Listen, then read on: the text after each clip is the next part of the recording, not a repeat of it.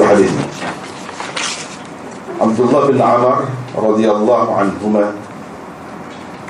Abdullah bin Amr bin Al-As radhiyallahu anhuma meriwayatkan katanya Rasulullah sallallahu alaihi wasallam bersabda Orang Islam sebenar atau muslim sejati adalah orang yang orang-orang Islam lain terpelihara daripada lidah dan tangannya. Terpelihara daripada kejahatan atau gangguan lidah dan tangannya. Orang yang berhijrah sebenarnya adalah orang yang meninggalkan apa yang dilarang Allah. Ini adalah lafaz Bukhari yakni hadis Bukhari.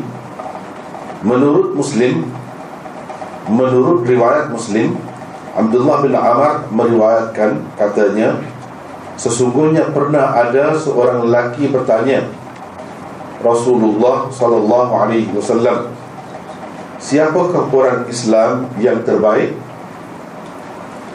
Jawab Nabi sallallahu alaihi wasallam orang yang orang-orang Islam lain terpelihara daripada kejahatan atau gangguan tangan dan lidahnya.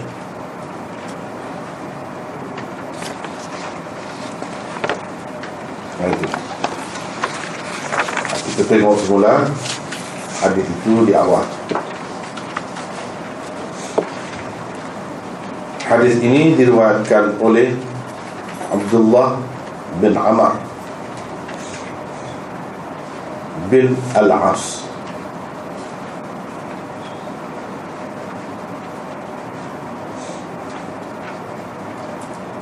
ha, Jadi sedikit ha, saya sebutkan di situ riwayat atau apa ni latar belakang berkenaan dengan Abdullah bin Amr bin Al-As Nama dan silsilah keturunan beliau secara lengkap adalah seperti berikut.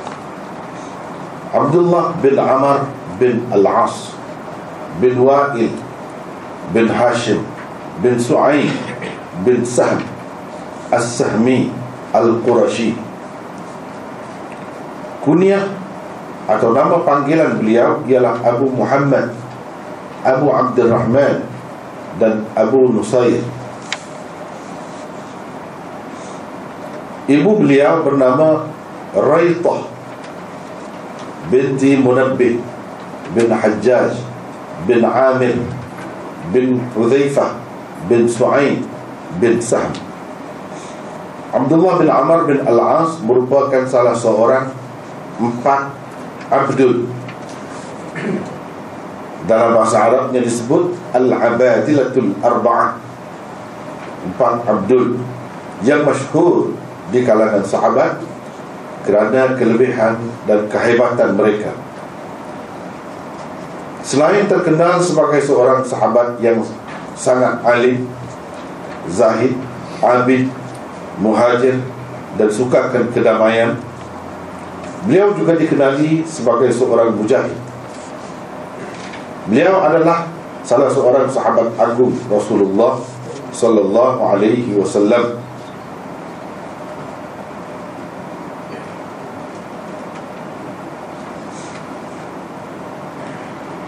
Yang diketahui banyak meriwayatkan hadis-hadis baginda. Inilah salah seorang sahabat yang meminta izin daripada Rasulullah sallallahu alaihi wasallam untuk menulis dan mencatat hadis-hadis baginda. Dan akhirnya beliau berjaya menghasilkan sebuah kitab himpunan hadis yang dipanggil As-Sahifatus Sadiqah. Itulah Abdullah bin Amr bin Al-As dan ada lagi keterangan di bawah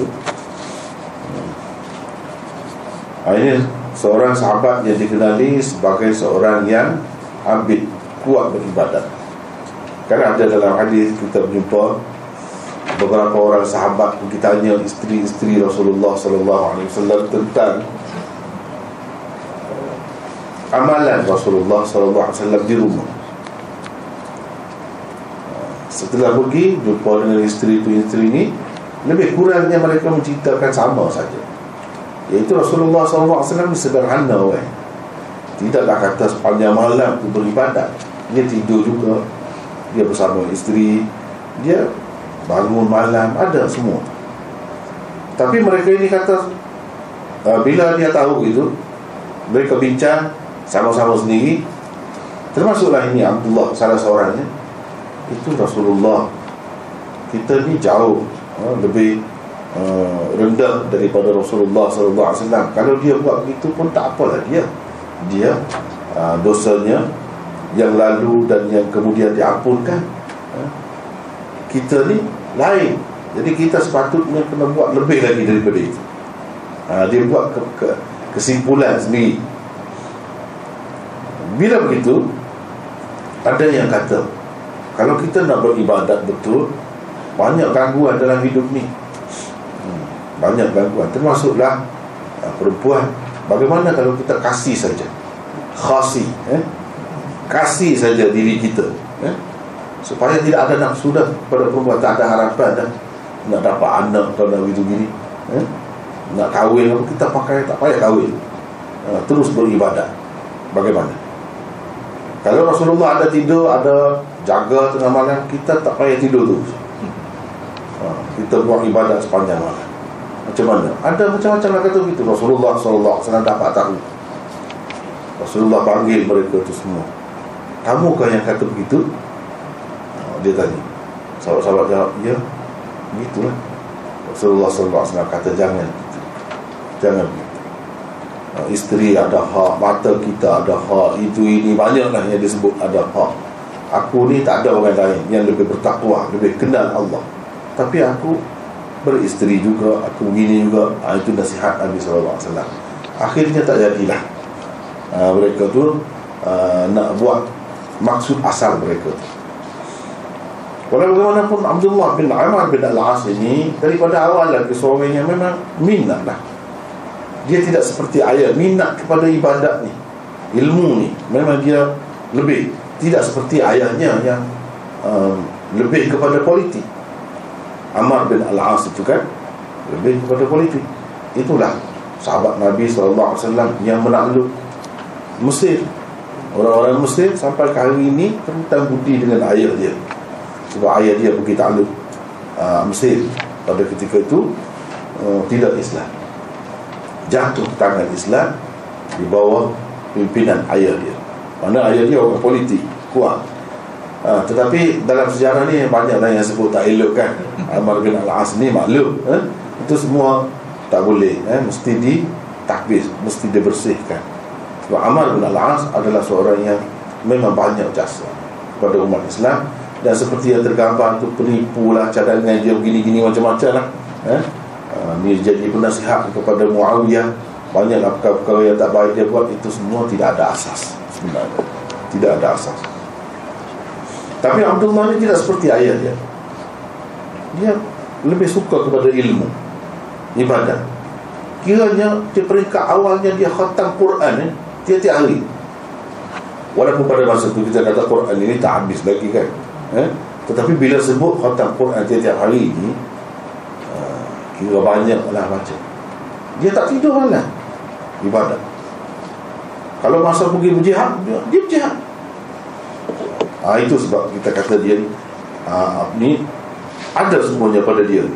Kalau ada pada sekarang ni sifat-sifat ni pada seseorang muslim mesti hebat eh, seorang itu dan dari segi ilmu pula dia hadis ni dia dia minta dengan Rasulullah SAW nak tulis. Jadi dia tulis sampai As-Sahifatu Sadiqah Inilah yang dikatakan buku Kitab hadis yang pertama.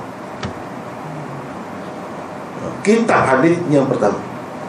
Dan hadis ini telah ditulis Dibukukan Di zaman Rasulullah Sallallahu Alaihi Wasallam lagi. Tak benar orang yang mengatakan uh, uh, Abad Kedua uh, 200 tahun kemudian Baru hadis ini dibukukan. Tak benar. Buktinya ini, ini salah satunya sudah dibukukan di zaman Rasulullah SAW dengan keizinan baginda sendiri. Dialah yang mencatat hadis. Kalau kita baca di dalam kitab-kitab hadis macam Tirmizi, eh, Abu Dawud dan lain-lain, kalau kita bunyi riwayat tu uh, dia ada begini dalam silsilah sanad dia tu yang di bawah tu lain-lain lah sampai kepada peringkat an Amr bin Shu'aib an abihi an jaddih maksudnya dia jaddihi itu maksudnya dia ni. Abdullah bin Amr bin Al-As. Setiap hadis yang ada sanad macam ni bunyi dia uh, hadis itu daripada kitab ni. As-Sahifatus Sadiq. Uh, yang diriwayatkan oleh Abdullah bin Amr bin Al-As. Jadi anak cucu dia tu terima. Terima. Kitab tu ada dengan anak cucu dia. Cicit dia tu uh, Amar An Amr bin Shu'aib. Amar itu cicit. Sudah cicit. Bukan cucu cicit. Uh, jadi semua terima uh, diwarisi turun-temurun ilmu itu. Ha, kitab itu. Daripada Abdullah Al-Jaddihi datuknya itu maksudnya Abdullah bin Amr bin Al-As. Ada dalam mana-mana kitab pun. Jadi selalu kita berjumpa. Uh, riwayat itu selalu kita berjumpa uh, mengikut setengah-setengah ulamanya riwayat an Amr bin Shu'aib an abihi an jaddi dikira sebagai riwayat dhaif uh, ramai juga ulama kata begitu. Tetapi lebih ramai mengatakan tidak. Dia tidaklah tinggi sangat. Uh, tapi hasan bertaraf hasan. Itulah yang sederhana. Setengah-setengah ulama mengatakan sahih. An Amr bin Shu'aib an Abi Hijad an Jaddi kalau yang lain-lain itu selesai tak ada masalah dalam sanad itu maka hadis itu dikira sahih. Tetapi ya seperti kata tadi ada yang mengatakan dhaif. Sebab uh, uh, kitab itu hadis-hadis an Amr bin Shu'aib an Abi Hijad an Jaddi itu mengikut mereka diriwayatkan atau diterima secara wijadah bukan secara sama hmm, secara tahdis bukan uh, tapi secara uh, wijadah. Wijadah artinya anak cucu dia dapat buku itu. Jadi dia kitab itu. Dan dia ambil dia riwayat sendiri. Berdasarkan apa yang tertulis dalam buku itu. Bukan uh, setiap-tiap satu daripadanya uh, diterima turun-temurun secara tahdis mana dia dalam bentuk haddathana haddathana jelas dengar. Bukan. Tapi berdasarkan yang didapati di dalam buku itu. Uh, penerimaan hadis dalam bentuk ni dipanggil wijadah. Uh, wijadah. Uh, tapi ramai juga ulama mengatakan dia bukan semata-mata wijadah. Uh, bahkan sebahagian daripadanya didengar. Uh, amal dengar daripada ayahnya. Uh, ayah dia dengar daripada datuknya. Uh, begitu. Turun-temurun begitu. Ada yang dia dengar tetapi mereka tak pasti yang mana. Yang mana. Uh, oleh sebab itulah ada dipertikaikan hadis uh, kalau ada daripada riwayat an Amr bin Shu'aib an abihi an jaddi. Walau bagaimanapun uh, secara umumnya kebanyakan ulama menerima riwayat ini sebagai riwayat hasan. Ha, riwayat hasan. Mana boleh dijadikan hujah jugalah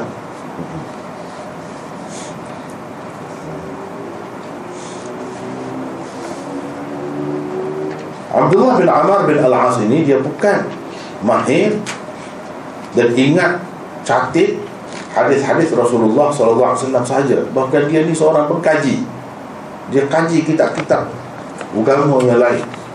Uh, Taurat apa semua tu dia kaji juga dia baca. Dan banyak maklumat uh, tentang uh, apa ni ajaran ahli kitab banyak juga maklumat pada Abdullah Kitab ini ditulisnya ketika Rasulullah SAW masih hidup lagi. Abu Hurairah pernah berkata, "Ma min ashabin Nabi sallallahu alaihi wasallam ahadun hadithan anhu minni illa ma kana min Abdullah ibn Amr fa innahu kana yaktub wa la aktub." Bermaksud tidak ada seorang pun dari kalangan sahabat Nabi SAW yang lebih banyak meriwayatkan hadis baginda daripada saya. Tak ada siapa pun Saya paling banyak. um, kecuali Abdullah bin Amr kerana dia menulis saya pula tidak dia menulis saya pula tidak Ha, ini asal ini riwayat Bukhari, Tirmidzi dan lain-lain. Ha, menurut ha, begitulah. Jadi ini pengakuan Abu Hurairah. Tak ada orang lain yang lebih banyak meriwayatkan hadis daripada Rasulullah. Ha, lebih daripada dia tak ada. Kalau ada pun ini sahabat. Jadi kan Abu Hurairah kan terkenal sahabat yang mukthiri yang banyak meriwayatkan hadis dia mengakui Abdullah lebih bahkan dari satu segi lebih Abdullah ni sebab dia tulis. Dia tulis. Tetapi berdasarkan uh, satu fakta yang lain bahawa Abu Hurairah juga ada menulis uh, dan nama kitab dia ni jadi buku juga macam ni juga. Namanya As-Sahihatus Sahihah. Itu yang ditulis oleh Abu Hurairah. Ha, jadi nampak pertentangan dia tidak tulis langsung. Dan berdasarkan adanya sahifah itu sahifah sahihah yang ditulis oleh Abu Hurairah nampak macam dia tulis pula. Ha, jadi kita ha, perlu selesaikan masalah itu dengan mengatakan uh, Abdullah bin Amr bin Al-As daripada awal lagi tulis. Satu satu satu. Abu Hurairah oleh kerana ingatan dia kuat kan ditulis kemudian itulah cara penyelesaian salah satu cara penyelesaian yang begitu. Dia tidak tulis daripada awal. Abu apa ni Abdullah bin Amr bin Al-As tulis daripada awal. Satu satu satu. Bila dia dengar dia tulis. Dengar dia tulis. Begitu Abu Hurairah tidak begitu. Dia tulis berdasarkan ingatan dia. Tapi di zaman Rasulullah SAW juga kiranya di peringkat akhir lah. Jadi yang dia kata ni Abdullah ni daripada awal peringkat awal. Hmm. bukan semua atau dua buah saja sebenarnya uh, kitab hadis ini sudah dibukukan di zaman Rasulullah. Sekurang-kurangnya kita tahu di sini As-Sahifatus Sadiqah yang kemudian yang diriwayatkan Amr bin Shu'aib an abihi an jaddi. Uh, dan yang kedua ialah uh, As-Sahifatus Sahihah yang diriwayatkan oleh menantu Abu Hurairah Hammam bin Munabbih. Hammam bin Munabbih dalam Muslim banyak dalam Muslim banyak daripada Hammam bin Munabbih. Riwayat Abu Hurairah. Dan itu pun jadi buku juga. Jadi buku juga. Jadi tidak benar orang kata zaman Rasulullah tidak dibukukan lagi hadis-hadis ini. Cuma ya seperti perbincangan kita yang lalu kan dalam kuliah Bukhari kita kalau hadis sudah ditulis Ah, sudah dijaga oleh sahabat sampai begitu takkan Quran tak pernah ditulis. Ha, sebab itu saya kata Quran sudah ditulis lebih lagi daripada hadis. Kalau hadis sudah dibukukan di zaman Rasulullah ada pula boleh pula buat buku tu. Ha? buku biasalah dalam bentuk sahifah ni maksudnya buku biasalah. Macam kita sekarang dalam bentuk helaian kertas begini.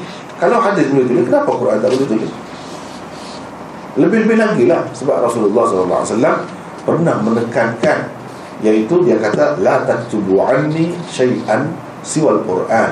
Jangan tulis apa-apa daripada ku Selain daripada Al-Quran. Jadi pada masa itu sahabat nak tulis apa? Tulis Quran lah. Tentunya begitu. Ini pula kita kata tak ada Quran Hadis pula ada. Ha? Terbalik jadi itu, terbalik. Ha, Sebab itu tak benar ha, orang-orang yang mengatakan Quran belum lagi ditulis dalam dalam bentuk buku. Jadi buku di zaman Rasulullah tak pernah. Hmm. sebabnya hadis pun sudah sudah jadi buku.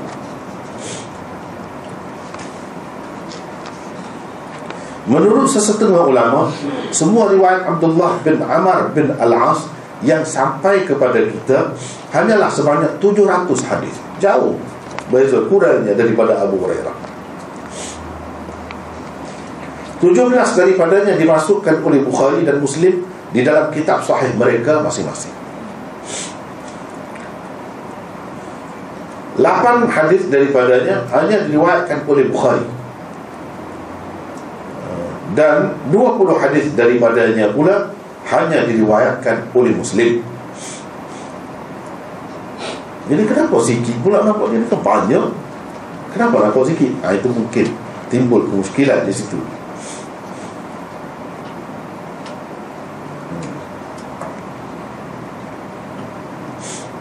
Berhubung dengan kenapakah hadis-hadis yang diriwayatkan daripada beliau Jauh lebih sedikit Berbanding hadis-hadis yang diriwayatkan daripada Abi Hurairah Padahal Abu Hurairah sendiri mengakui Bahawa banyak hadis diterimanya daripada Rasulullah Sallallahu Alaihi Wasallam Kalau tidak lebih banyak daripada Abu Hurairah pun Mungkin lebih kurang sama banyak Dengan Abu Hurairah Jadi kenapa begitu? Kenapa riwayat dia sedikit? Saya keliru uh, apa yang dikatakan oleh Abu Hurairah ni an uh, aktsar hadisan anhu minni yakni Abdullah bin Amr ni meriwayatkan daripada Abu Hurairah ataupun daripada Dada, daripada Rasulullah daripada Rasulullah. Maknanya dia lebih banyak dari yang diriwayatkan oleh Abdullah bin Amr daripada Rasulullah ni lebih banyak daripada Abu Hurairah. Macam mana? Tidak Kalau nak ada pun Abdullah Abdullah. uh, Kalau nak ada pun Jadi min ni tu min ni tu min Abi Hurairah. Abi Hurairah Abi Hurairah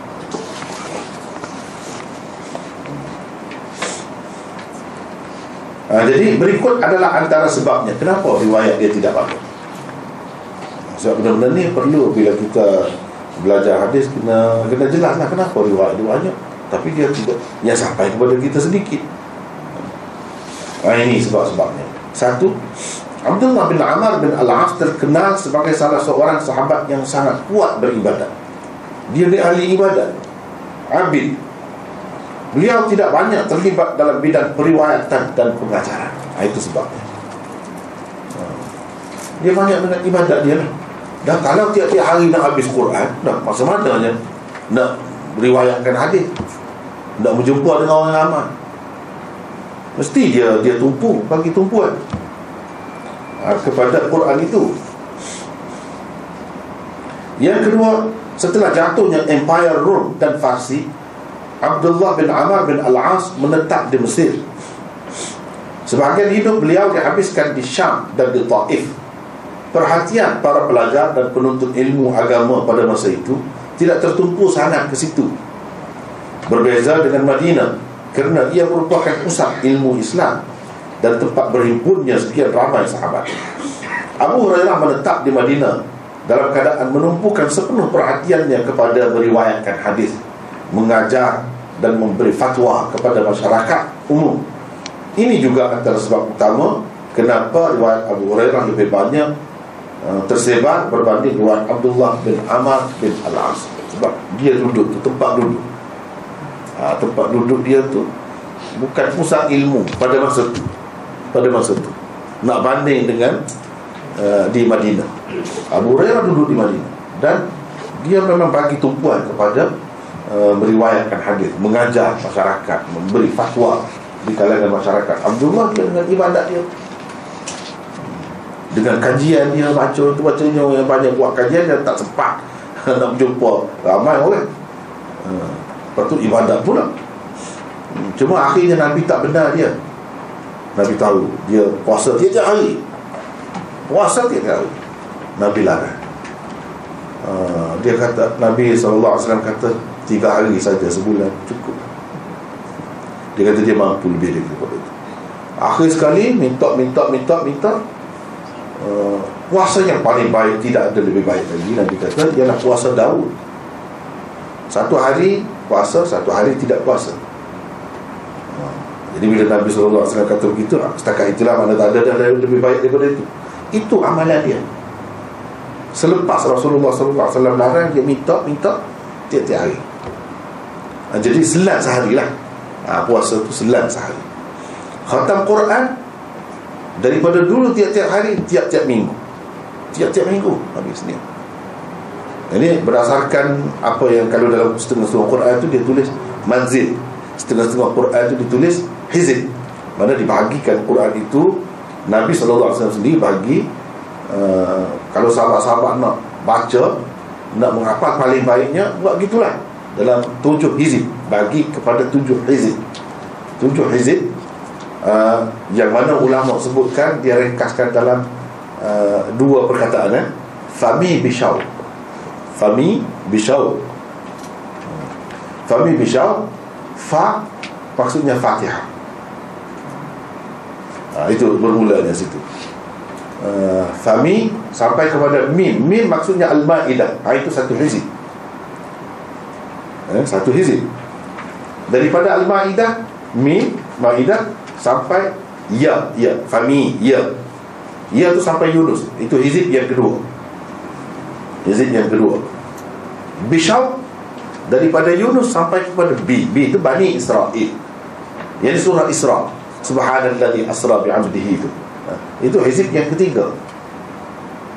Bani Israel Bishaw Daripada Bani Israel Surah Bani Israel Ataupun surah Isra um, Bishaw Sampai kepada Syu'ara. Syu'ara. Ha, Itu hizib yang keempat. Uh, Bishaw Shin sampai kepada Waw Shaw Waw Shaw Iaitu sampai kepada surah Wasafat Itu hizib yang kelima uh, Surah apa ni? Hizib yang kelima. Uh, Bishaw uh, Kemudian Wasafat sampai kepada Qaf. Itu hizib yang keenam. Surah Qaf. Bishawuk Qaf maksudnya surah Qaf. Daripada surah Qaf sampai akhir Suratul Nas Itu hizib yang ketujuh. Tujuh hizib Mana boleh seseorang itu khatamkan Quran Dalam tujuh hari Atau seminggu Itu yang dianjurkan Yang disyurkan oleh Rasulullah Sallallahu alaihi wasallam. Bermakna pada ketika itu uh, Quran ini sudah lengkap. Sebab itu saya katakan baru ni Dalam perbincangan kita tentang Jamul Quran Secara ringkas uh, Saya kata Quran ini sudah lengkap lama dah sebelum Rasulullah SAW wafat. Dan sahabat-sahabat tahu macam mana cara nak khatam khatam Quran. Tertib dia pun sudah maklum. Sudah maklum itulah antara alasan Abdullah bin Amar amalan dia dalam seminggu khatam Quran setiap minggu khatam Quran. Jadi makan masa juga tu mengambil masa semua tu. Semua tu mengambil masa dan perlu kepada tumpuan.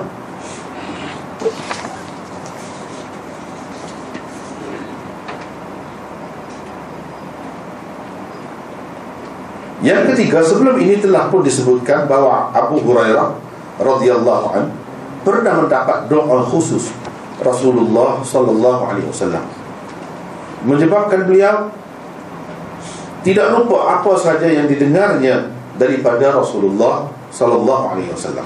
Ini juga antara faktor kenapa Abu Hurairah lebih yakin dalam menyampaikan hadis-hadis Rasulullah sallallahu alaihi wasallam berbanding para sahabat yang lain. Kita sudah maklum kan Abu Hurairah dia ada keistimewaan itu Semasa belajar lagi penumpuan dia lebih ke situ. Memanglah Kalau kita perhatikan pelajar-pelajar yang berjaya dalam sesuatu bidang itu Sebenarnya dia daripada awal lagi Kecenderungan dia itu sudah ada ke situ. Baru dia boleh eh, Sampai ke kemuncaknya. Abu Hurairah memang di situ.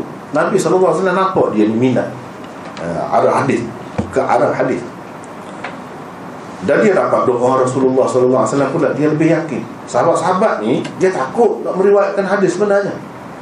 Takut-takut tersalah lafaz tu.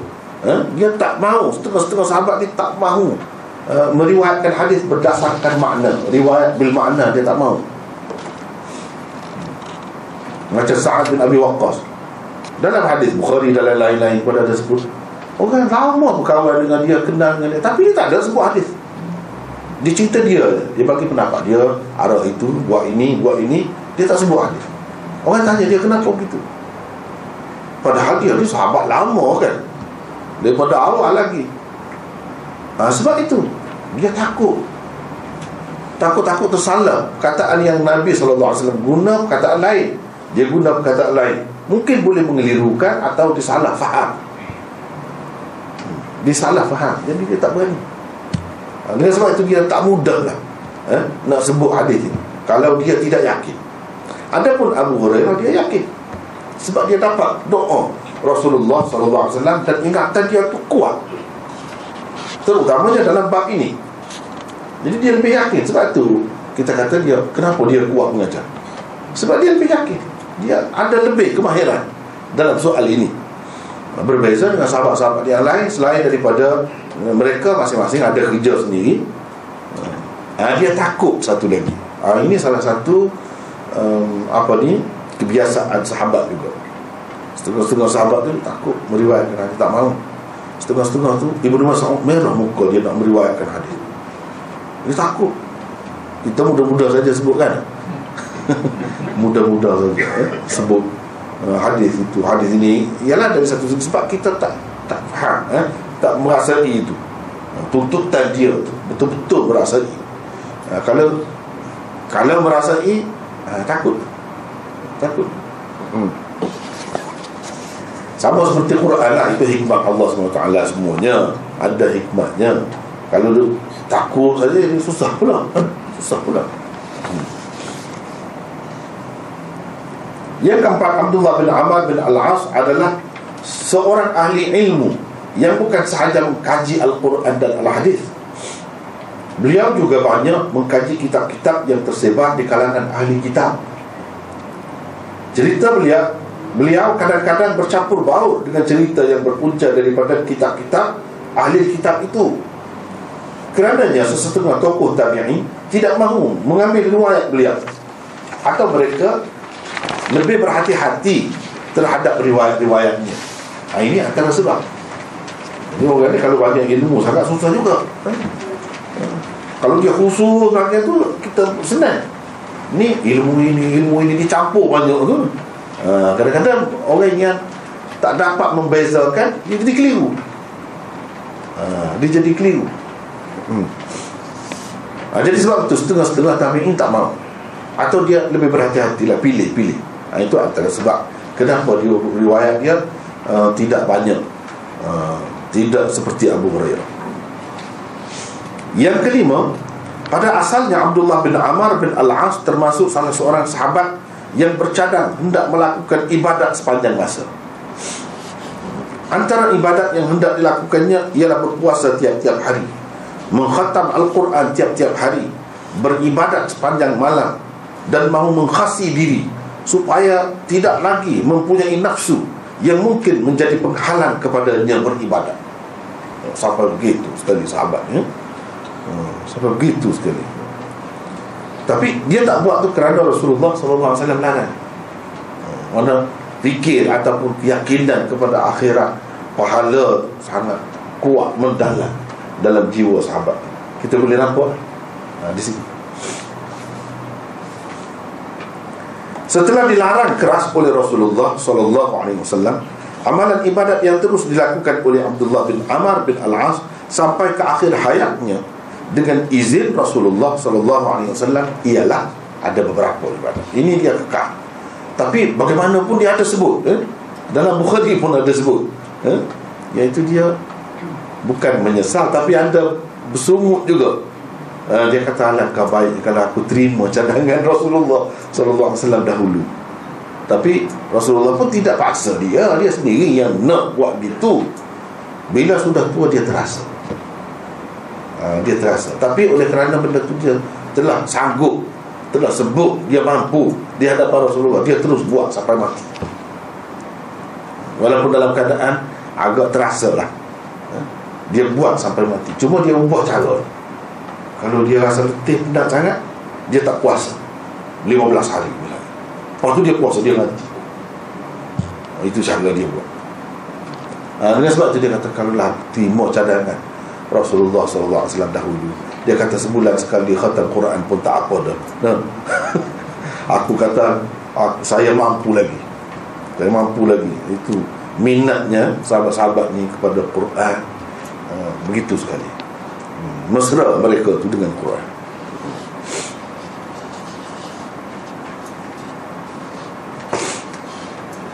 A berpuasa selang sehari.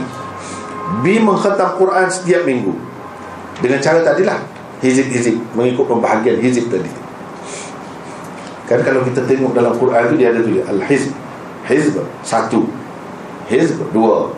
Setengah-setengah tu al-manzid ditulis di tepi tu. Ha, itu cara nak khatam Quran mengikut panduan Rasulullah yang diamalkan oleh Abdullah bin Amal bin Al-As salah satu yang kita sebut tadi dalam kitab-kitab qiraat tajwid uh, memang masyhur Fahmi Bishaw itu uh, perkataan ringkas untuk membahagikan hizib tadi seperti yang kita sebutkan tadi lah. bersembahyang malam dengan membaca satu hizib daripada Al-Quran setiap malam. Bayangkanlah daripada Fatihah tu sampai Al-Ma'idah. Maknanya dia ingat tu. Ingat tu. Ha. Daripada Al-Ma'idah kami sampai kepada surah Yunus. Ha. Kadang-kadang dia tengah hari dia buat macam mana? Ha, ini dalam Bukhari sendiri sebut. Dia takut dia tak ingat tengah malam tu terganggu. Dia baca dulu. Dia tasmik dulu ha, Dia panggil saya dia Hamba saya dia duduk depan Kamu dengar Tengok Aku baca Dia baca dulu Supaya mudah Dia lancar tengah malam. Dia nak sembahyang nanti tengah malam Lancar. Ha, Jadi amalan tasmik Di siang hari Kemudian malam uh, Baca yang itu Memang ada Amalan sahabat. Abdullah bin Ahmad bin Al-As buat gitulah ha, dia, uh, Jadi cuba fikir Orang yang macam ni lah. Mana nak dah Tak sempat nak mengajar banyak. Tak sempat. Eh? Tak sempat. Hmm. Tentu sekali orang yang beriltizam Dengan amalan-amalan seperti itu Di samping menjaga Dan melaksanakan pula tanggungjawab-tanggungjawab lain Sebagai seorang Islam yang taat Tidak akan mempunyai masa lagi Untuk mengajar Dan meriwayatkan hadis. Ah itulah. Ada masa. Dan dia di peringkat awalnya ayah dia suruh kahwin. Dia beza itulah yang pelik ni yang pelik. Dalam kitab-kitab boleh katakan hampir semua kita sebut begitu. Beza umur dia dengan ayah dia 12 tahun. Maknanya ayah dia kahwin umur 12 tahun lah kira-kira lebih kurang itulah. Umur 12 tahun atau 13 tahun. Hmm. beza. Jadi ayah dia suruh kahwin dia kahwin. Tapi ayah dia ni ambil berat tentang menantu Dia tanya macam mana. Oh anak dia ni Dia tak tak sentuh pun isteri dia tu. Dia berkawal Dia duduk dengan ibadat dia tu. Oh, Jadi isteri dia guna bahasa kiasan eh? Dia ni tak sentuh pun tak tak naik pun di atas tilam kata dia. Mana tengah malam dia buat ibadat. Terkejut ayah dia dengar pergi cerita kepada Rasulullah Rasulullah SAW itu Rasulullah panggil jangan buat macam tu. Jangan buat macam tu. Ha, Jadi baru berubah kemudian. Sampai begitu sekali ya? Dia nampak akhirat tu Akhirat Sampai begitu hmm. Abdullah bin Amr bin Al-As Mendahului ayahnya dalam memeluk agama Islam Dia masuk Islam dulu lagi ha, Daripada ayahnya hmm. Ibunya juga telah memeluk agama Islam Perbezaan umur beliau dengan ayahnya Ahmad dikatakan hanya 12 tahun sahaja. Karena tidak sebenarnya tidak jadi halal kan. Orang zaman dahulu matan 12 tahun, 15 tahun pun eh? Bukan orang Islam saja. Yang saya tahu sejarah kan eh? Mahatma Gandhi tu 70 ta- 17 ah, tahun dia sudah kahwin.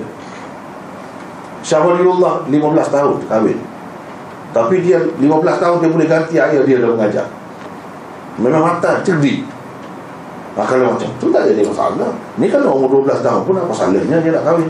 Dia sudah balik Lebih baik lagi daripada uh, Duduk dan tua dalam dosa. Lebih baik sebenarnya. Hmm, Kalau dengan sokongan keluarga uh, Boleh hidup bersama Sama-sama membantu ada jadi masalah. Lebih baik lagi Daripada duduk dalam dosa. Hmm, Macam-macam dosa Kerana nafsu.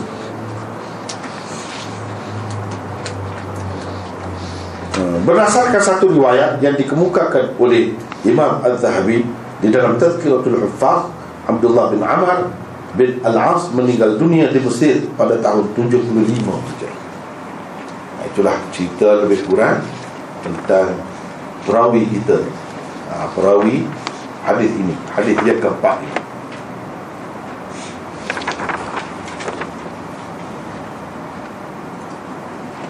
Ha, kemudian kita masuk kepada hadis yaitu Rasulullah sallallahu alaihi wasallam bersabda Al-muslimu man salima al-muslimun min lisanihi wa yadihi. Orang Islam sebenar atau muslim sejati adalah orang yang orang-orang Islam lain terpelihara daripada gangguan lidah dan tangan terpelihara daripada kejahatan lidah dan tangannya ha, Itu yang kita nak bincangkan. Di sini dia sebut Al-Muslimu. Orang Islam sebenar. Orang Islam sejati. Kalau nak kira dalam perkataan itu tak ada. Tak ada. Ha, Itulah yang nak perlu bincang. Dari mana pula kita tarik ha, Kita bawakan perkataan sejati Atau sebenar itu? Kita faham dari mana? Itulah keperluan seperti yang Salah seorang peserta kita tadi tanya Apa keperluannya untuk mendalami hadis uh, memadai ke dengan ulumul hadis. Saya sudah jawab tadi tak tak memadai. Uh, perlu ada ilmu alat yang kukuh. Ha, ini nak guna ilmu alat kan? nak guna ilmu alat cuba tengok di situ nota 73 perkataan al-muslimu. Muka surat 58 tu di dalam hadis ini boleh diterjemahkan dengan dua terjemahan. Satu terjemahan yang diberikan di atas adalah berdasarkan al alif lam. Pada perkataan al-muslim dipakai sebagai alif lam hak, hakikat. Dipanggil alif lam hakikat. Hmm. menurut Ibnu setengah-setengah orang baca. Ibnu Jinni anak jin pula. Setengah-setengah Ulama baca Dia akan kena tukar jin itu dengan C. Huruf C. Kita kan ada bahasa Melayu. Ha. Ibnu Jinni Tapi bagi saya Itu Ialah pendapat masing-masing eh? Kurang tepat. Sebab itu saya tulis di sini uh, Jin Gini Sebab bahasa Arab Amiah kan sekarang ni Di Mesir di mana Jin tu dia menjadi G uh, Itu lebih tepat. Cara ni jarang orang Arab guna. Maka dia kadang-kadang lidah mereka setengah-setengah tu tak boleh sebut. Ha. Dia tak boleh sebut. Huruf ca. Ha, Dia tak boleh sebut. Ibnu Gini Menurut Ibnu Gini Orang-orang Arab kalau hendak memuji dan menyatakan kelebihan dan kesempurnaan sesuatu akan menggunakan perkataan isim jenis yang diawali dengan al alif lam seperti al bait untuk baitillah atau Ka'bah dan al kitab untuk kitab nahu yang dikarang si bawah Ah ini satu kaedah jadi kalau orang Arab kalau nak menyatakan kelebihan, keistimewaan sesuatu tu dia guna isim jenis. Isim jenis ni uh, satu perkataan yang walaupun mufrad tapi dia boleh digunakan untuk banyak. Uh, misalnya kita kata orang, uh, kalau bahasa Melayu kita orang. Uh, itu isim jenis. Saya orang, dia orang, semua boleh guna. Boleh guna untuk semua. Uh, itu isim jenis. Uh, macam baik rumah.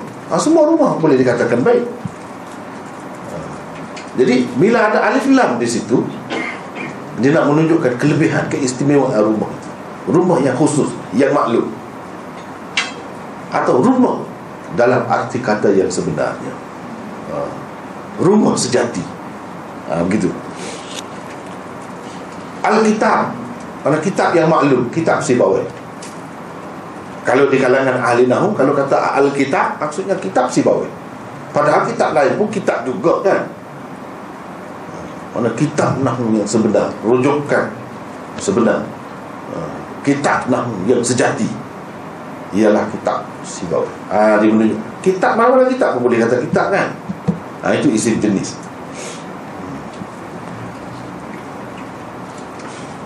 Dan selalu Nabi SAW Guna Ni alif lam ni. Alif lam hakikat ni. Dia selalu guna. Uh, Misalnya Dia kata Laisal ghina An kathratil aradi Walakinnal ghina Ghina nafs.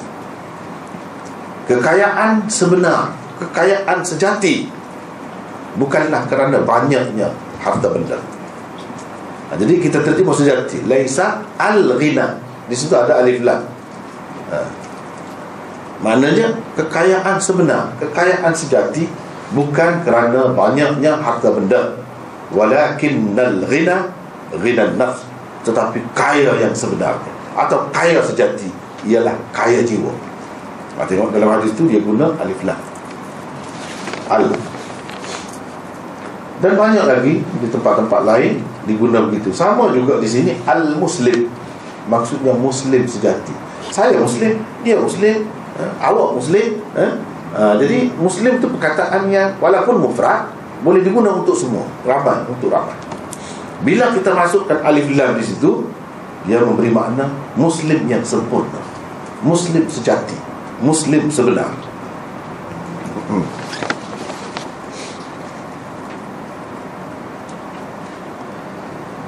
kaedah ilmu balaghah yang diguna pakai di sini ialah tanzilun naqis manzilatal adam Maksudnya ialah mengira sesuatu yang kurang itu sebagai tiada saja. Yang kurang itu macam tak ada lah. Tak, uh, tidak dikira. Yang kurang, ah, begitu. Tanzilun naqis manzilatal adam. Orang Muslim sejati ialah yang macam ni macam tu. Kalau tidak macam tu, macam tak ada. Je tak payah kira. Yang nak kiranya yang ada sifat ini. Itu muslim sebenar. Yang lain-lain tidak sebenar. Yang tidak sebenar tu tak payah kira. Tak masuk bilangan. Ha, itu maksud dia guna tu kaedah eh, di sini. Jadi Nabi SAW dia seorang yang uh, fasih. Bila dia bercakap tu kita kena guna banyak ilmu untuk nak faham uh, apa yang dia cakap? Sebab itulah ilmu-ilmu ni Ilmu alat ini menyokong Untuk kita faham dengan sebaik-baiknya Maksud dia. Jadi bagi Rasulullah SAW Kalau Muslim tu Tidak ada sifat ini Macam tidak ada. Kalau nak ada pun Muslim itu Baru boleh dikira ada Kalau dia ada sifat ini. Iaitu orang lain tak terganggu ha? Oleh lidah dan tangannya. Dia bukan makhluk rosak. Bukan ha, Muslim ha, Itu satu Yang kedua Jika al Jadi alif lam Pada perkataan al-muslim itu Dipakai sebagai alif lam jenis Dan diambil kira pula mubtada Dan khabar Kedua-duanya di dalam ayat ini Adalah ma'rifah Semestinya ia memberi makna hasar Yang khusus dan terhad Maka terjemahannya Harus juga dibuat begini ha. Ini mengikut satu lagi kaedah ha? Harus juga dibuat begini. Iaitu muslim atau orang Islam hanyalah nama dan gelaran yang layak untuk orang yang orang-orang Islam lain terpelihara daripada kejahatan lidah dan tangannya. Muslim adalah satu nama. Nama ini hanya layak untuk orang yang sifatnya begini Daripada mana kita faham itu? Alif lam tu alif lam apa? Alif lam jenis. Al-muslimu mubtada. Ha. Mubtada. Dan dia ma'rifah. Man salibal muslimun itu khabar. Khabar kan ma'rifah. Man isim mausul. Isim mausul ma'rifah. Bila mubtada dan khabar, kedua-duanya ma'rifah, dia memberi makna hasar. Hasar terhad. Jadi orang Muslim tu hanya ini saja. Yang lain kalau dia tahu dia tidak layak sebenarnya.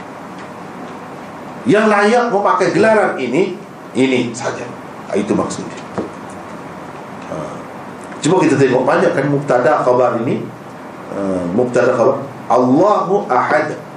Allah mubtada. Allah ma'rifah. Ahadun itu tidak ma'rifah. Nakirah dan banyak lagi uh, yang lain-lain. Uh, ana jalisus jalis jalisun. Saya ah, saya itu mubtada.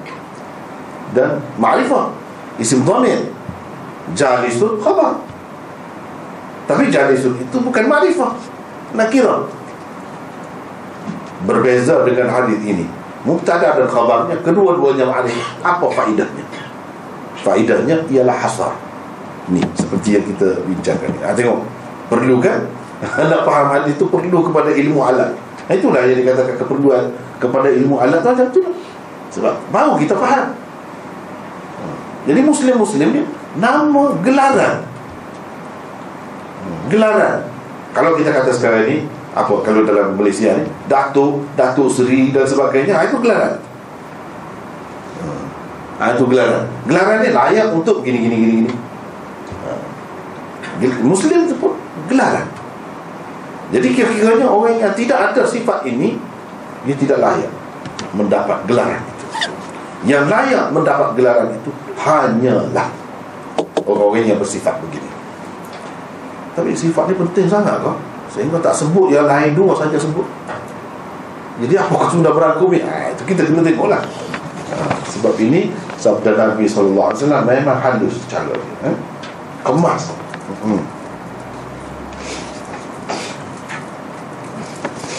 Orang yang menyakiti orang-orang lain dengan lidah atau tangannya tidak layak sama sekali dengan nama dan gelaran itu.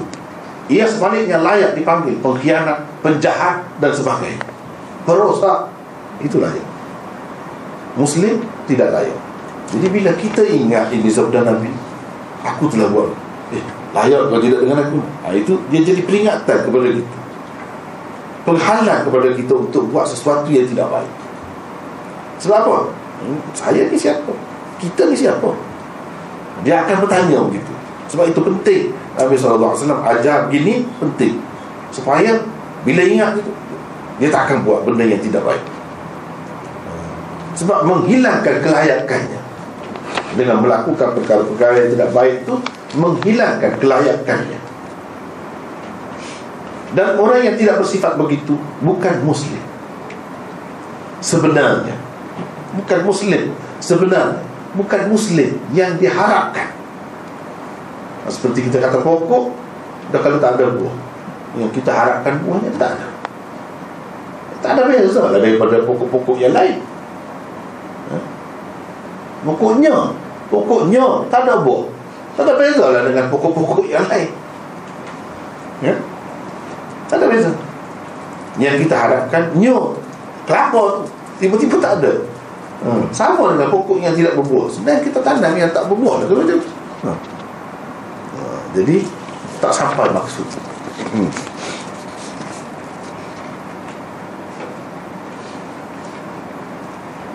Hanya yang bersifat begitu saja orang Islam Seperti perkataan Ali Dikatakan kepada orang yang mempunyai ilmu Iaitu orang yang ada padanya Makhad istiqahnya.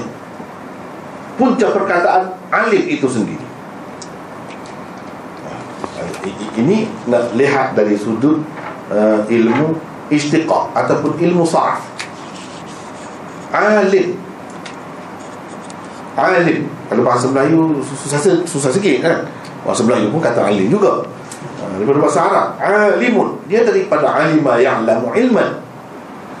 Alim orang yang ada padanya makhaz mana puncak perkataan itu Apa? Ilmu lah. Orang yang ada ilmu padanya Orang panggil alim. Al-Muslim Apa maksud istiqaq Apa puncak perkataan itu? Salmun. Salam. Salamat Iaitu orang yang ada Selamat pada dia. Sejahtera. Tidak ada terganggu orang dengan dia. Ada itu Ada puncak perkataan itu pada dia. Baru Muslim. Kalau Muslim Tiba-tiba tidak ada tu. Jadi tidak sesuai. Alim Boleh boleh jadi orang letak nama anak dia alim. Tiba-tiba anak tidak alim. Tak jadi dengan sebab nama tak, tak boleh. Dia tidak akan jadi alim dengan sebab Nama alim Tidak Sebab alim itu satu Satu kelebihan yang lain pula. Bukan uh, jadi dengan semata-mata kita uh, Letakkan nama anak kita alim Jadi alim dia itu sama juga dengan Muslim.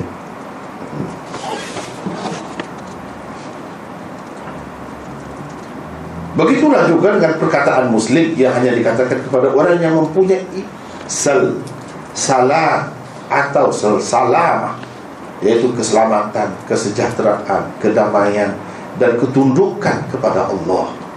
Orang yang ada ini Barulah sesuai dengan muslim.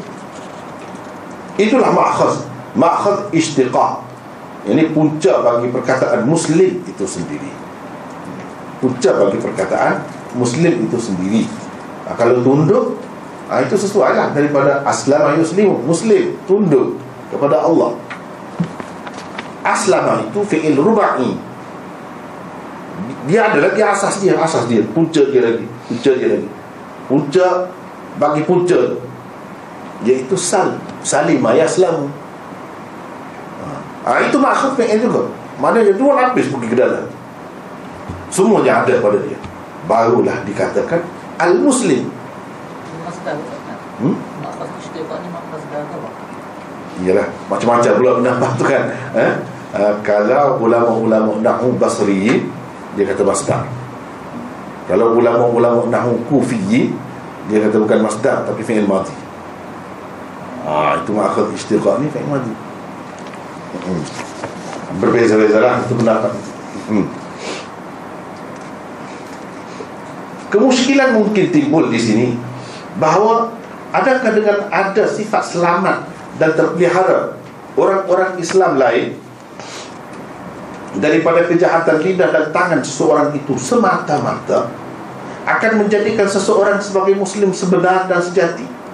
Walaupun ia langsung tidak mempunyai sifat-sifat lain dan tidak mengamalkan ajaran-ajaran Islam yang lain. Jadi macam persoalannya dah kalau makna hasar terhad terhenti setakat itu saja yang lain-lain tak buat pun dia dikira sempurna lah. Muslim sejati lah gitu. Ha, Macam mana? Ha, Itu kemuskilan Jawapannya kepada kemuskilan ini Ada dua. Pertama Tentu sekali tidak begitu. Malah yang dimaksudkan Ialah orang Islam sebenar Adalah orang yang mempunyai sifat tersebut. Di samping Ia juga menjunjung titah perintah Allah Ta'ala dan Rasulnya yang lain-lain lagi.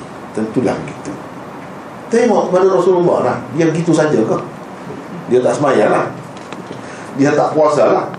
Ha, tentu sekali tidak begitu kan? Jadi kenapa yang sebut? Ini makna penting lah. Penting sangat. Dia nak, nak tekan lah penekanan kepada benda ni lah. Ha, jadi kalau semayang itu ini buat puasa tapi orang Islam tak selamat. Ha, tak ada mana juga. Tak boleh jadi sempurna juga. Sembahyang itu hal kita sendiri apa kejahatan dengan tangan dengan lidah itu berkait dengan orang pula uh, di sini mana menekankan kepada kebaikan orang lain jangan orang lain terganggu kerana kita hmm. Kedua, hadis ini bermaksud menyatakan bahawa sifat yang tersebut itu semestinya ada pada muslim. Ini orang Islam kerana itu itulah makna sebenar yang terkandung dalam perkataan Muslim. Akhirnya sepatutnya semestinya ada ini. Kalau tak ada ini, macam mana kaitan dengan perkataan itu nama itu sendiri? Tak ada kaitan. Kalau kita kata dia bersemayang, musallin, orang yang bersemayang. Kalau dia berpuasa, suaim, tak ada kena mengenal dengan perkataan muslim tu yang kena mengenal dengan perkataan muslim man saliman muslimun min lisanihi wa yadi ha, begitu. Kerana itulah makna sebenarnya yang terkandung dalam perkataan muslim. Ia sama sekali tidak bermaksud menafikan kewujudan sifat-sifat baik lain yang mesti juga ada padanya. Yang lain-lain itu mestilah ada. Tapi ini mesti sangat. Pasal dia berkait dengan nama itu sendiri. Nama tu nyata pada sifat ini. Pada sifat lain Berpuasa uh, Pergi mengerjakan haji Tidak nyata sifat ini Perkataan itu Makna dia Mana asal tak nyata. Nyatanya Apabila ada sifat ini. Ha, so Itu penekanan. Tak apa. Al-Muslimu Man salimal muslimun. Orang Islam sebenar adalah orang yang orang-orang Islam lain. Jadi dia guna al-muslimu. Dia tidak guna man salimal muslimu ke? Man salimal nas ke? man salimal mujtama' kah ataupun lain-lain?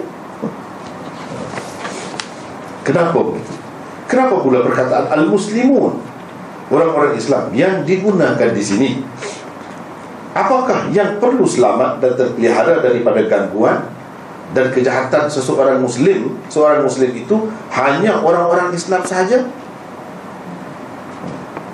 Ada dua jawapan. Jadi kalau kita tengok orang yang orang-orang Islam dan Islam. Orang kafir macam mana? Tak perlu selamat kan jadi orang Islam ni tak boleh harap lah. Kalau orang kafir tak boleh harap sebab dia jaminan itu untuk orang Islam saja. Macam mana? Apa pula anggapan orang bukan Islam pada orang Islam kalau macam tu? Ha, jadi perlu jelas perlu jelas kenapa Nabi SAW gunakan al-muslimun di sini? Satu Nabi SAW menyebutkan di dalam hadis ini hanya golongan yang biasa dan lebih banyak bergaul dengan seseorang muslim. Sudah tentulah mereka orang-orang Islam juga. Ha, sebab apa Nabi sebut al-muslimun? Ha, ini sekarang ini kita semua ada dalam satu majlis ni tidak ada muslimun semua lebih banyak kita orang Islam ni terlibat berhadapan dengan sesama Islam. Jadi dia mengingatkan orang yang selalu kita bertemu selalu kita berhadapan berurusan. Apa? Orang Islam. Bukan menafikan orang lain. Tak apa tak selamat pun. Bukan begitu maksud dia. Ha, dia nak sebut sini yang biasa.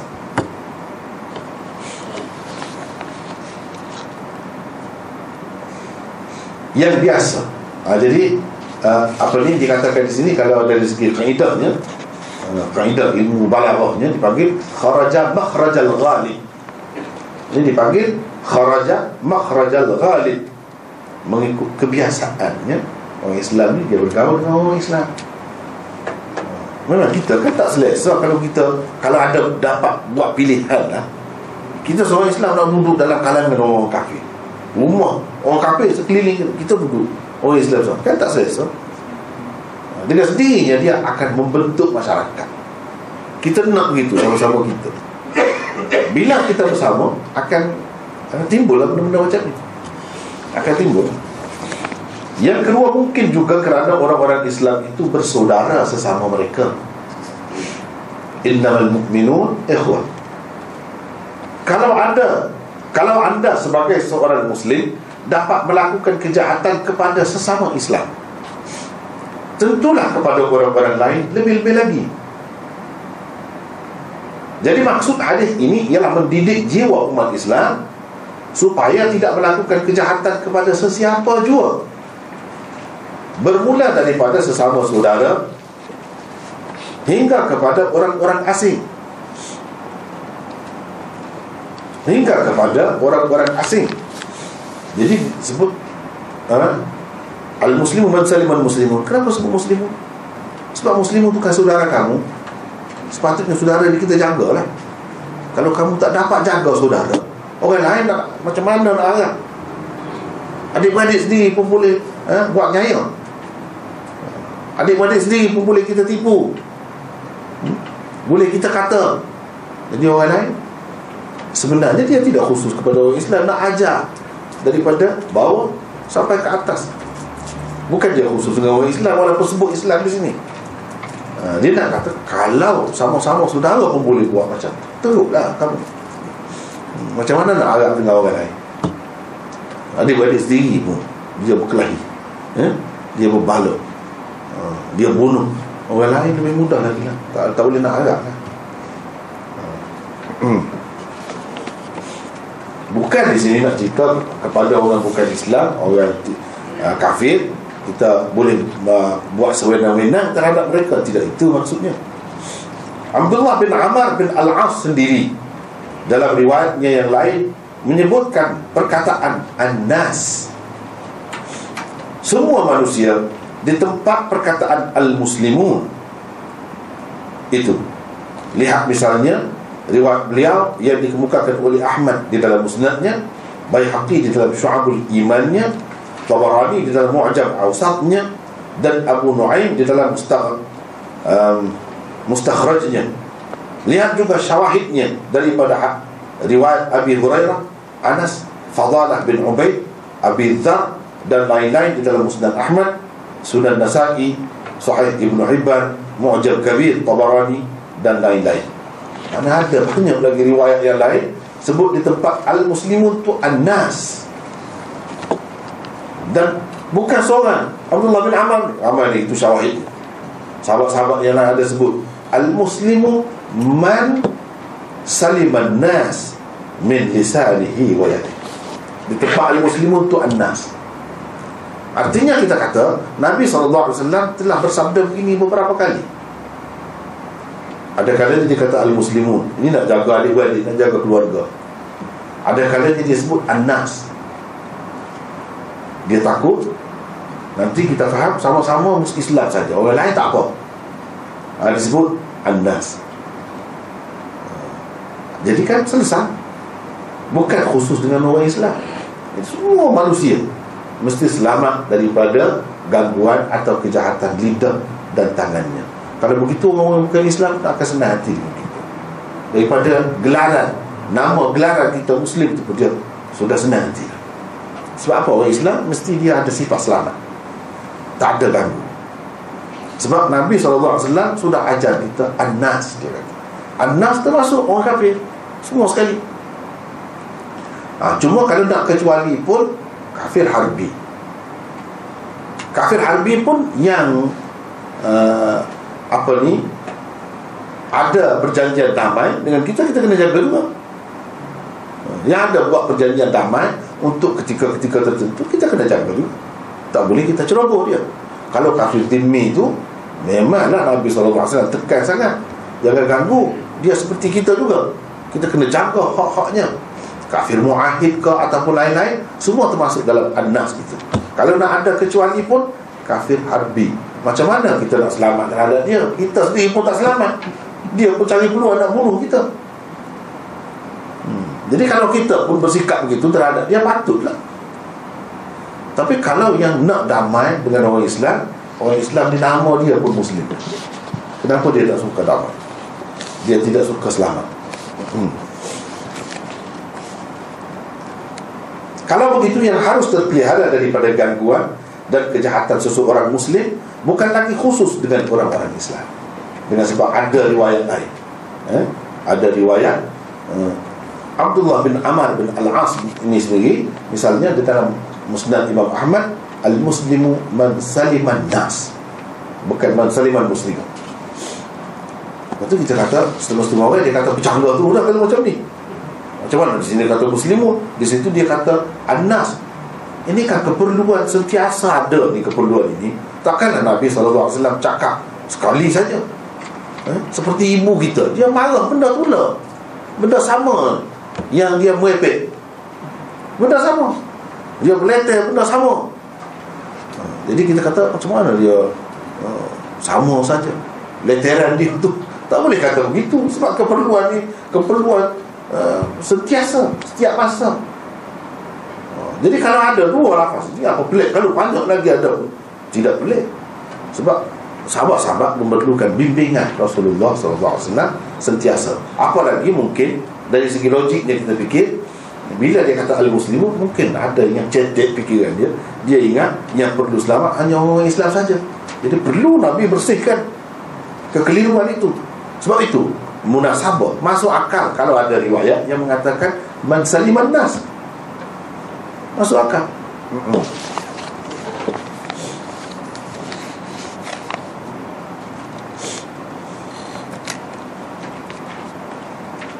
yang harus terpelihara daripada kejahatan seseorang muslim itu bukan terhenti setakat manusia sahaja malah binatang-binatang juga justru ada ancaman di dalam sekian banyak hadis Rasulullah sallallahu alaihi wasallam kerana menyiksa binatang sekalipun.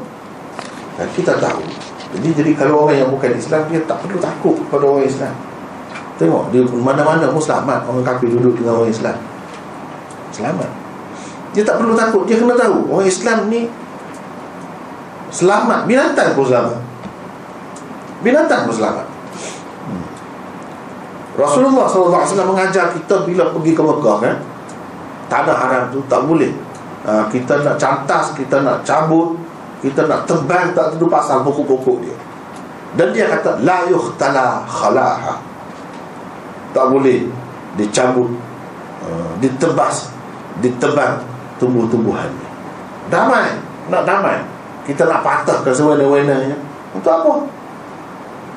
Dia meneduhkan kita. Bagi naungan kepada kita. Memberi oksigen kepada kita. Kenapa kita nak tebang jadi orang Islam dia tahu apa yang perlu untuk dia. Dia nak ajar tu bukan di Mekah saja. Ha. yang dikehendakinya bila balik buat macam tu lah juga di mana-mana tu ha, itu sebenarnya. Jadi kalau orang Islam di binatang pun dia jaga kalau manusia takkanlah dia nak buat nyaya. Mesti selamat kalau duduk bersama dia. Ha, itu ajarannya. Cuba kita tengok ni. Hadis ni kerana, kerana buat nyaya buat uh, apa ni menyakiti binatang Orang Islam masuk neraka Boleh masuk neraka. Ha, Ini tengok ni. Uh, عن عبد الله بن عمر رضي الله عنهما أن رسول الله صلى الله عليه وسلم قال عذبت امرأة في هرة حبستها حتى ماتت جوعا فدخلت فيها النار.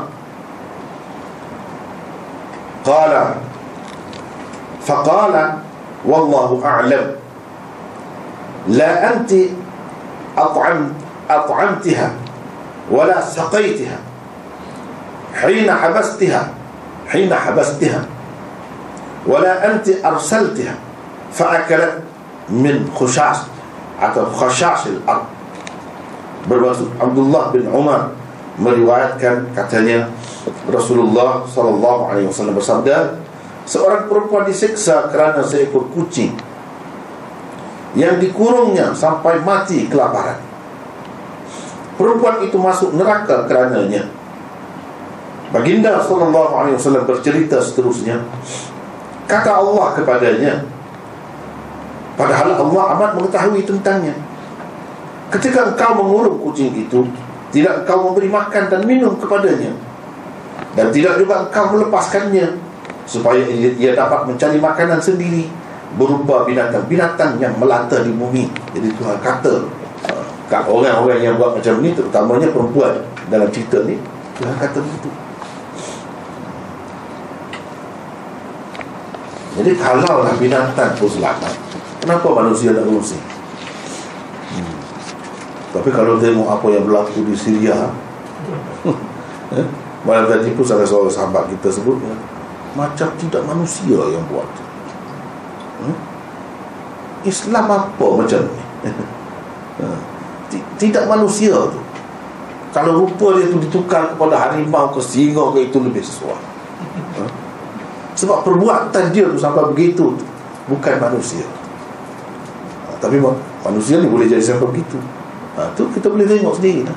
ha, boleh tengok sendiri lah. betapa dahsyatnya eh? musuh-musuh Islam ni tak suka kepada Islam yang sebenar macam tu hmm, boleh kita tengok hmm.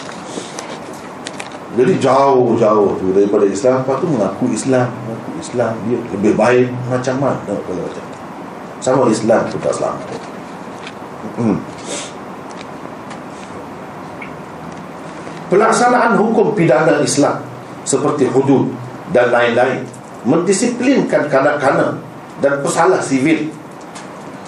Tidak bercanggah dengan hadis ini. Ya, kita kata tu kita denda dia tu kita pukul anak tu kita cubit paha dia tu pulas telinga dia. Macam mana? Tak selamat dah anak tu daripada tangan kita. Ha? itu dihukum tu disebab tu. Tak selamat dah orang muslim daripada tangan kita. Macam mana? Hadis ini tidak bercanggah itu lain.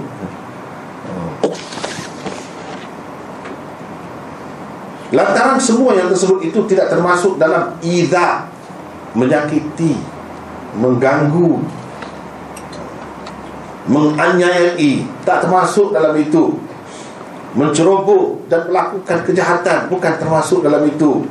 Terhadap mereka Malah sebaliknya ia merupakan langkah-langkah Islah Dan pemulihan moral mereka. Itulah caranya. Jadi kalau kita cubit anak kau pula telinga dia bukan kita nak merosakkan dia. Ha, itu tak termasuk Bukan makna uh, terpelihara daripada lidah dan tangannya kita tak boleh pukul lah dan kita tak boleh pula telinga dia. Bukan begitu. Sebabnya sahabat-sahabat pun buat macam ha, sebab tu kita kena ada tempat rujuk. Tempat rujuk. Rasulullah SAW sendiri menghukum laksanakan hukuman-hukuman ini. Ini satu bentuk Islam. Satu bentuk Islam. Seperti mana kita tak boleh kata Allah ha, menganiayai manusia tidak adil melakukan kezaliman kerana memasukkan manusia dalam neraka. Tak boleh kata begitu. Itu Islam. Ha, seperti mana kalau kita nak dapat uh, apa ni emas yang bersih, kita kena gunakan api, semburkannya dengan api. Begitu untuk pemulihan, untuk kebaikan. Bukan untuk merosakkan dia, untuk menambah nilai dia, melayakkan dia dengan syurga. Kerana dalam, dalam keadaan kotor begitu, dalam keadaan ada dosa dia tidak sesuai dengan syurga. Nak sesuai dia kena bersih. Bersih macam mana? Caranya begitu. Itu cara dia. Tak boleh kita kata zalim, ha? kejam, jahat tak boleh. Kita sendiri pun buat begitu. Terhadap emas tengok kita sembuh api. Terhadap anak tengok kita pukul. Terhadap kereta kita ketuk. Ha? Ketuk. Ha? Kita ketuk. Dan sebagainya. Kita buat. Tapi kalau dengan maksud Islam memperbaiki uh, memulihkannya itu tidak salah. Itu bahkan sepatutnya. Sepatutnya. Jadi tidak bercanggah lah dalam hukum Islam yang atau hukuman macam ni macam ni macam ni eh berat tu macam mana ha, itu tak bercanggah dengan hadis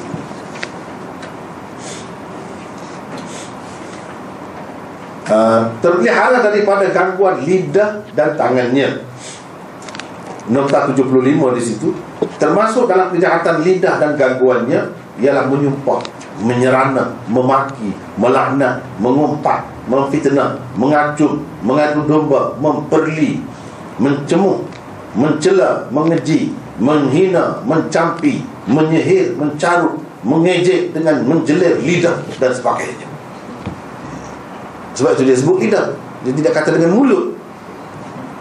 Sebab orang nak, nak itu menyakiti orang dia boleh dia guna lidah saja. Jelir. Eh? Dia jelir lidah. Ha.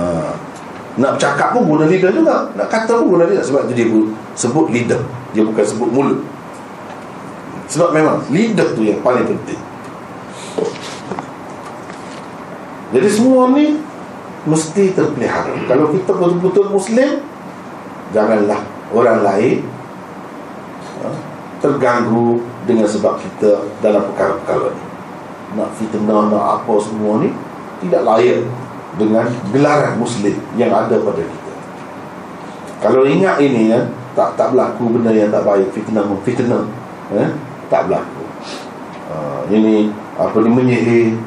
Sihir kan dia kena baca, baca, baca pun lidah juga. Uh, dipukau, dia baca juga. Baca uh, ayat-ayat tertentu, perkataan-perkataan tertentu, dia baca. Nah, itu semua tu tak boleh. Sebab akibatnya menyakiti uh, orang lain.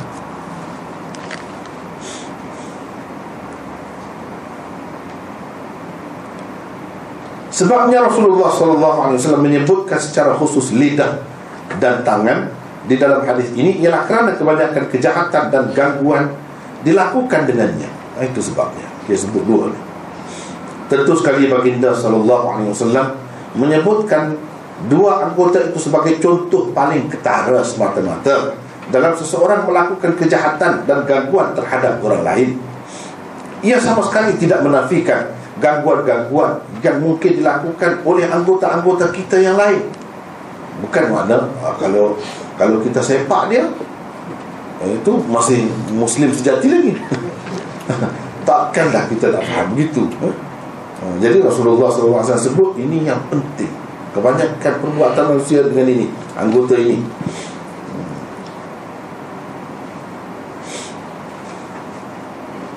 Sebabnya lidah disebut dahulu oleh Rasulullah wasallam daripada tangan ialah kerana melakukan kejahatan dengan lidah itu lebih mudah berbanding dengan tangan. Dengan lidah kita boleh buat apa? Dengan tangan kita kita tampar orang mungkin ditampar balik kita. Tapi dengan lidah dia tak dengar Boleh apa saja hmm. Anda boleh menyakiti orang Yang berada dekat atau jauh Dari anda dengan lidah Anda juga dapat mengatai orang yang masih hidup Dan orang yang telah mati Mati tak boleh lidah hmm. Kejahatan lidah ini Juga lebih banyak berlaku dalam masyarakat. Berlakunya pula bukan sahaja di kalangan orang-orang biasa malah di kalangan orang-orang yang berkedudukan dan ternama juga. Kadang-kadang kesan-kesan ucapan dan lain-lain dan kata-kata itu lebih mendalam dan menusuk jiwa. Kerana itulah Nabi sallallahu alaihi wasallam bersabda uhju quraisyan fa innahu ashaddu alaihim min rashqin nabi Bermaksud ejeklah orang-orang kafir Quraisy dengan menggunakan syair. Guna syair, guna lidah. Nabi suruh sahabat-sahabat ejek yang mana pandai bersyair itu kata kepada mereka. Sebab apa Nabi suruh kata? Jangan kita baca ini saja. Sebab mereka kata dulu. Orang Islam tak boleh buat dulu. Eh? Dia buat dulu tak apa lah. Sebab mereka cari penyair-penyair kata kepada orang Islam. Memburuk-burukkan Rasulullah wasallam. Rasulullah suruh balas. Mereka ni ahli bahasa. Kalau dengan pedai ni dia perai lama beratus tahun. Uh, dia tak ada bahasa apa pun. Tapi kalau syair, oh, dia ni memang sampai kena ke hati. Melekat di hati mereka. Hmm. Ia lebih dahsyat kepada mereka daripada terkena panahan anak panah. Ah, kepada mereka orang Arab ni memang begitu dia menghayati betul bahasa dia. Kerana itulah juga seorang penyair berkata jirahatus sinani lahal ti'amun wala yaltamu ma jarahal lisanu. Jirahatus sinani lahal ti'amun wala yaltamu ma jarahal lisanu bermaksud luka kerana terkena mata lembing yang tajam dapat bertaut tetapi luka kerana terkena tikaman lidah Tidak akan dapat bertahu nah, Itulah sebabnya. Nabi SAW sebut lidah Lidah ni besar. Kepada setengah-setengah orang Bukan semua orang.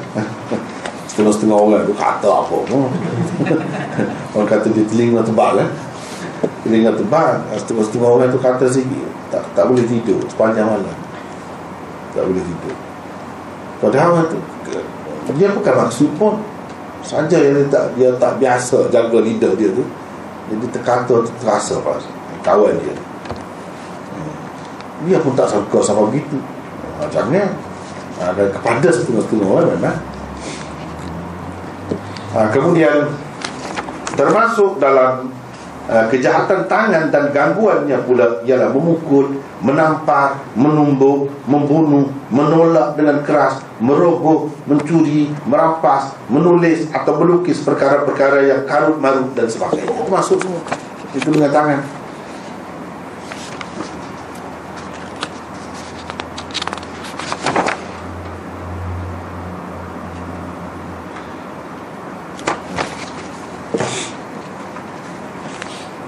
Jelas sekali bahawa manusia tidak melakukan segala pekerjaannya dengan tangan. Kenapa Rasulullah sallallahu alaihi wasallam menyebutkannya secara khusus? Jawabnya yang kerana kebanyakan pekerjaan manusia itu dilakukan dengan tangan. Boleh dikatakan tanganlah yang paling banyak memenuhi kehendak dan hajat manusia. Memberi, mengambil, menghulur, menyambung, mengerak, merasa, menjama, meraba, mencui, melambai, mengisyarat, makan, minum dan sebagainya. Pada umumnya dilakukan manusia dengan tangan. Masuk pendeknya rekasnya hal itu. Tapi luasnya luas. Hmm. Kata Zamakhsyari kerana kebanyakan pekerjaan manusia itu dilakukan dengan tanganlah dipinjam perkataan tangan untuk menyatakan segala perbuatan dan usaha yang dilakukan oleh manusia melalui anggota-anggota lain sekalipun sebab tangan itu yang asal yang lebih banyak buat kerja. Jadi kadang-kadang dalam bahasa Arab disebut tangan tapi bukan khusus dengan tangan. Ia maksudnya berkaitan dengan perbuatan kita, tak kira dengan anggota apapun yang kita buat. Ha, itu dari segi bahasa pinjaman. Bahasa pinjaman Arab dia guna tangan untuk perbuatan anggota-anggota lain. Sebab apa? Sebab inilah yang lebih banyak memainkan peranan. Kata orang Arab, "Hadza mimma 'amilathu aydihim." Ini adalah antara perkara yang dilakukan oleh tangan-tangan mereka. Padahal perkara itu tidaklah dilakukan dengan tangan. Allah SWT juga menggunakan perkataan tangan untuk menyatakan segala usaha yang dilakukan oleh manusia meskipun ia dilakukan dengan anggota-anggota yang lain selain tangan lihat misalnya firman Allah di bawah ini zahara al-fasadu fil barri wal bahr bima kasabat aydin nas aydin nas liyudhiqahum ba'd alladhi 'amilu la'allahum yarji'un telah nyata kerusakan dan bala bencana di darat dan di laut disebabkan oleh apa yang dilakukan oleh tangan manusia. Padahal yang dilakukan oleh manusia bukan dengan tangan saja kerusakan di bumi ini.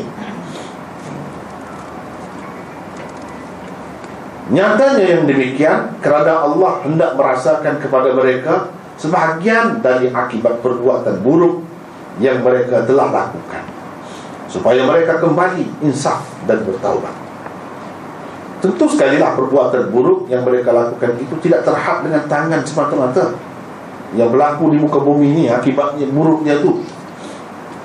Tetapi Allah tak menggunakan perkataan tangan sebagai isyarat kepada kebanyakan perbuatan manusia itu dilakukan mereka dengan tangan pada kebiasaannya. Ini juga mengikut kaedah kharaja makhrajal ghalib yang disebut mengikut kebiasaan. Bukan berarti kalau buat dengan kaki benda itu jadi tak apa pula. Tidak. Sama juga. Sama juga. Kharaja makharaja al-ghalib. Hmm, jadi begitulah. Uh, hadis nampaknya kita tak dapat habiskan hari ini. Setakat itulah dulu untuk kali ini. Wallahu a'lam.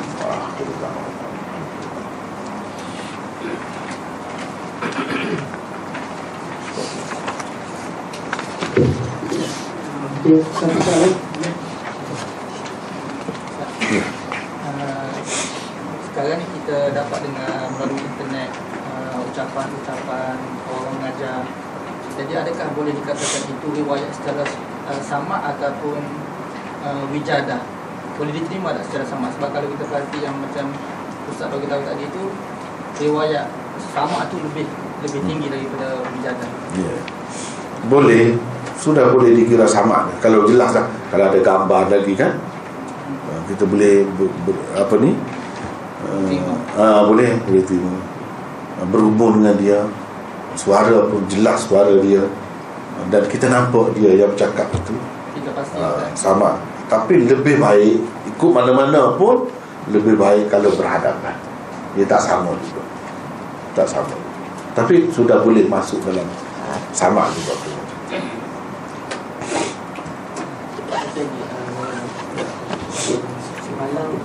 Disebut tentang kritikan terhadap Al-Hafiz bin Hajar ya. Jadi uh, bagaimana pandangan Maulana terhadap tulisan ulama Aslamiyah Mukhalafatul Aqidiyah di Fathul Bari hmm.